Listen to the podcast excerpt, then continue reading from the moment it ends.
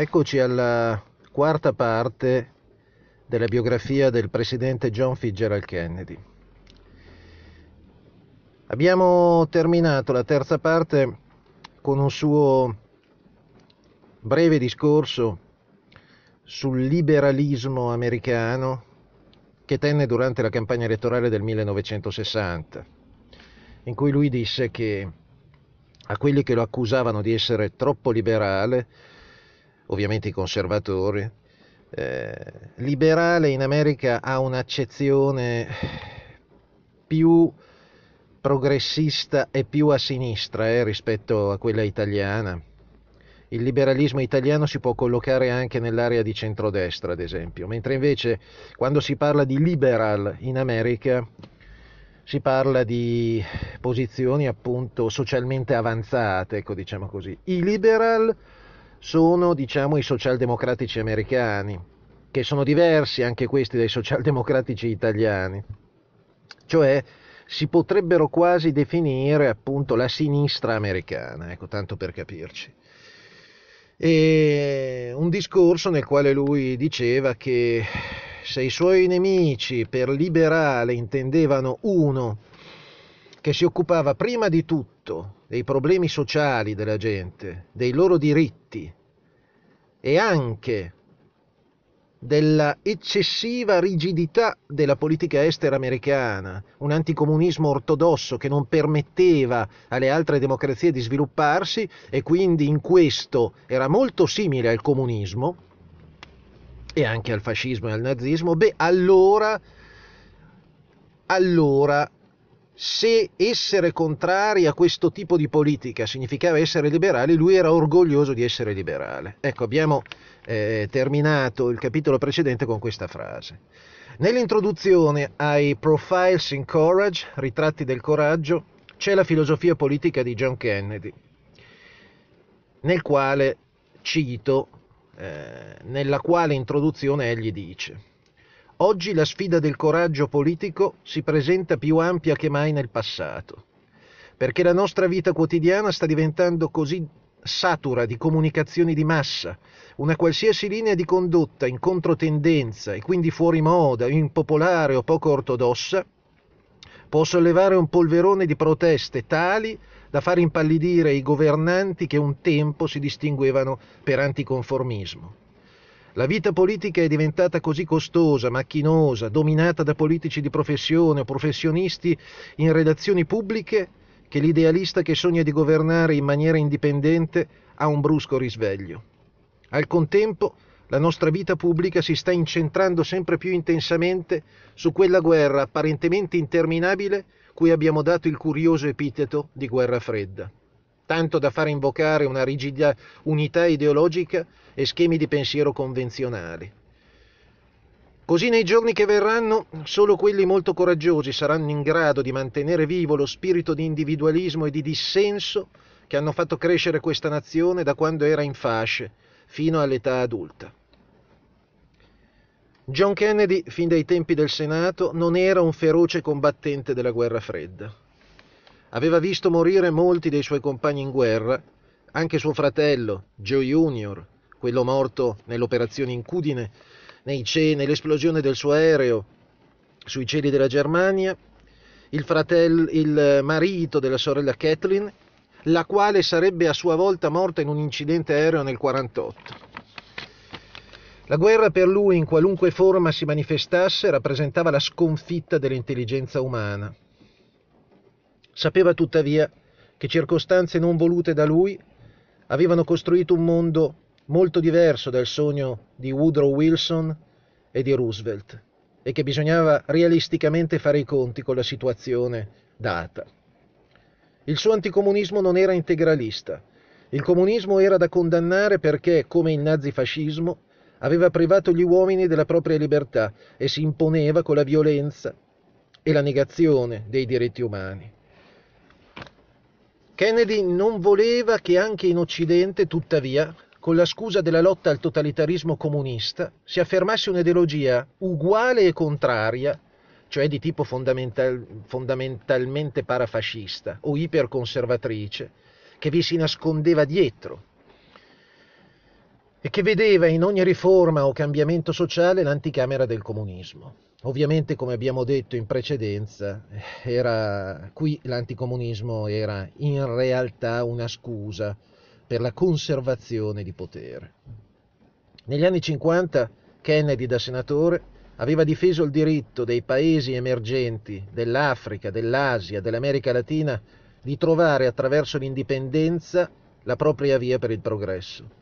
Era stato contrario all'intervento in Indocina e in Corea e da presidente paradossalmente si troverà costretto all'inizio, eh, diciamo, della rivoluzione vietnamita ad appoggiare eh, l'invio di diversi eh, consiglieri militari americani in Vietnam su un terreno nel quale egli era certo che era impossibile vincere la guerra ed era impossibile vincerla perché non si poteva combattere una popolazione che si sollevava a causa dei propri bisogni, che bisognava prima di tutto soddisfare quei bisogni. E infatti eh, è un errore pensare, quando, quando si dice nei libri di storia, che la guerra in Vietnam sia stata iniziata dal presidente Kennedy. No, la guerra in Vietnam fu iniziata nel 64, in giugno, dopo il finto incidente del Golfo del Tonchino, di cui parleremo, eh, voluto da Lyndon Johnson, che per soddisfare gli interessi dell'apparato militare industriale scatenò definitivamente la guerra in Vietnam. Kennedy, eh, nonostante avesse mandato i consiglieri militari, vedendo la situazione e dopo l'assassinio del dittatore Diem, dittatore neofascista al soldo delle multinazionali americane eh, per conto della CIA, eh, Kennedy decise di ritirare i militari dal Vietnam e di mh, mm, ritirarli entro la fine del 1963. I primi mille consiglieri americani sarebbero dovuti tornare a casa. Eh, Johnson, il successore, fece l'esatto contrario. L'escalation quindi cominciò nel 64 dopo l'assassinio di Kennedy. Kennedy e il suo entourage erano del parere che l'unica lotta possibile al comunismo fosse il dimostrare che la democrazia faceva davvero progredire l'essere umano e riduceva davvero le diseguaglianze e le ingiustizie. Tuttavia, quando fu presidente e dovette fronteggiare la minaccia dell'Unione Sovietica a livello mondiale, certo non si tirò indietro e parleremo più avanti della crisi di Cuba. Quindi, quando Kennedy si presenta alla ribalta come candidato, come candidato alla presidenza degli Stati Uniti nel 60, ha le idee molto chiare. Egli dice, cito, dopo 15 anni passati al Congresso, mi sono reso conto che il vero centro dell'azione politica è la presidenza. È lì che si può incidere davvero e non al congresso. Kennedy, citando uno dei politici coraggiosi di cui aveva parlato nel suo libro, Profili del coraggio aveva vinto tra l'altro il Pulitzer, dice falsità, disonestà e eh, duplicità sono le caratteristiche dominanti della maggior parte dei leader nazionali. Ed erano proprio questi leader che, da professionisti della politica, sia democratici che repubblicani, non sentivano che disprezzo per questo giovane politico intellettuale dalle idee liberal e razionaliste e che faceva riferimento ai gentleman del XIX secolo, John Kennedy. Kennedy, con i suoi larghi mezzi, tra cui un jet da 270 mila dollari, percorse il paese per un milione di miglia, pari a 40 volte il giro del pianeta, abituando gli elettori al suo idealismo raffinato, ai suoi discorsi eroici, al sorriso da divo. Citava Woodrow Wilson e ripeteva i cuori degli uomini aspettano le nostre azioni. I nemici di Kennedy erano sicuri che avrebbe perso, ma lui vinse per un pelo. I professionisti della politica, soprattutto i conservatori, divennero ancora più furiosi quando si resero conto che Kennedy era un irriducibile avversario delle loro consuetudini. La maggior parte dei politici era, era ostile allo sforzo del presidente Kennedy contro la mediocrità.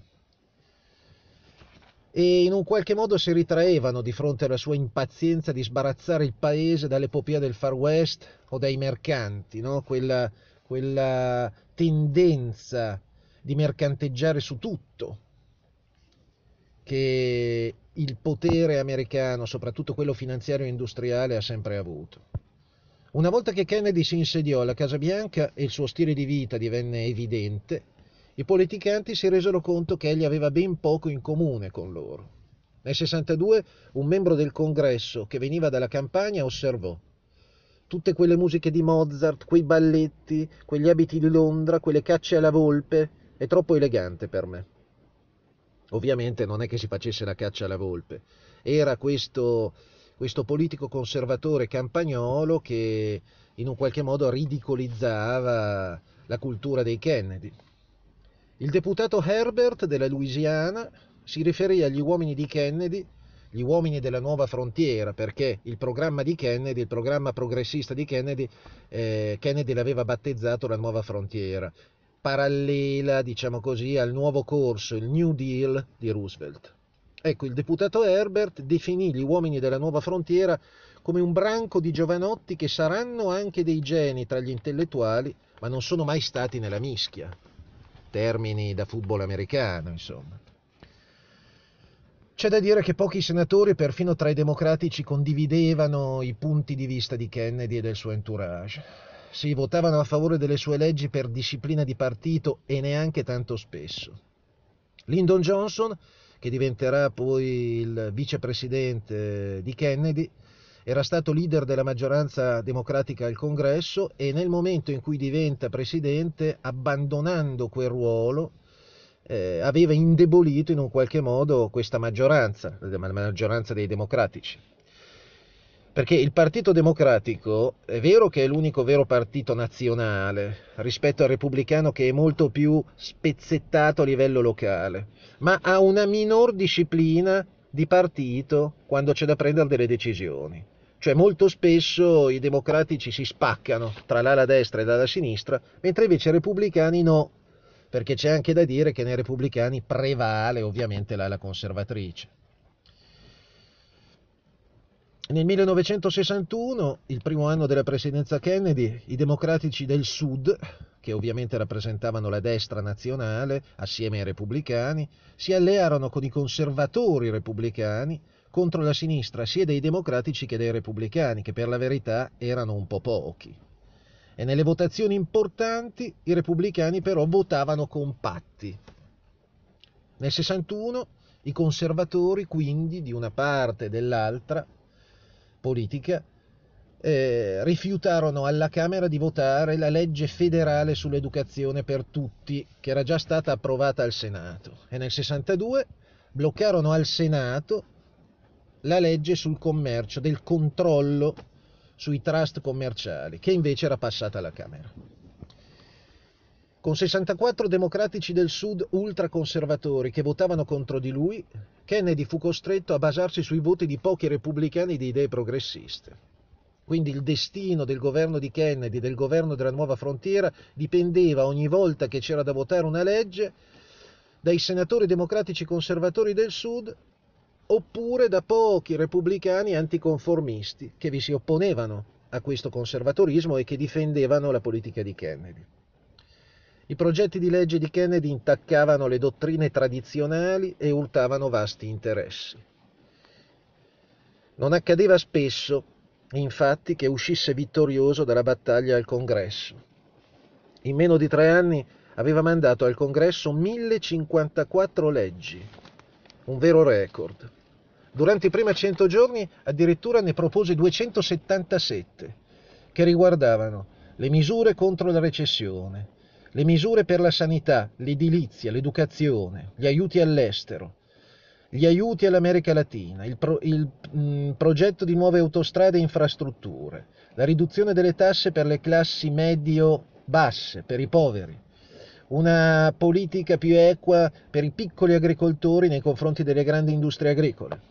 C'erano troppe idee e camminavano troppo in fretta. Le sue proposte venivano presentate da lui troppo analiticamente e anche freddamente, al che implicavano una visione troppo critica degli Stati Uniti. Il congresso, i suoi lobbisti, i rappresentanti di queste lobby cominciarono a sentirsi a disagio e si sentirono personalmente minacciati. Sapevano anche che la maggioranza dei protestanti, degli uomini d'affari, dei professionisti, degli agricoltori, degli abitanti dei piccoli centri erano contro Kennedy. Kennedy in verità c'è da dire che faceva colazione tutti i martedì mattina con i leader del congresso, incontrava regolarmente i rappresentanti del Partito Democratico, aveva un grande rispetto per la Camera e per il Senato e quando gli capitava di accompagnare un membro del congresso nello stato di quest'ultimo, faceva di tutto per appoggiarlo. Ma non era questo il punto. Kennedy non discuteva abbastanza di frequente con quelli del congresso e non discuteva sui vari problemi né credeva molto nelle commissioni. Questo perché sapeva che una maggioranza conservatrice sarebbe stata sempre contraria a un certo tipo di politica a cui lui teneva molto. Parlava troppo francamente e rifiutava di girare intorno ai problemi. Ai deputati e ai senatori questo eccesso di zelo, questa attività, questa efficienza della presidenza non andavano giù.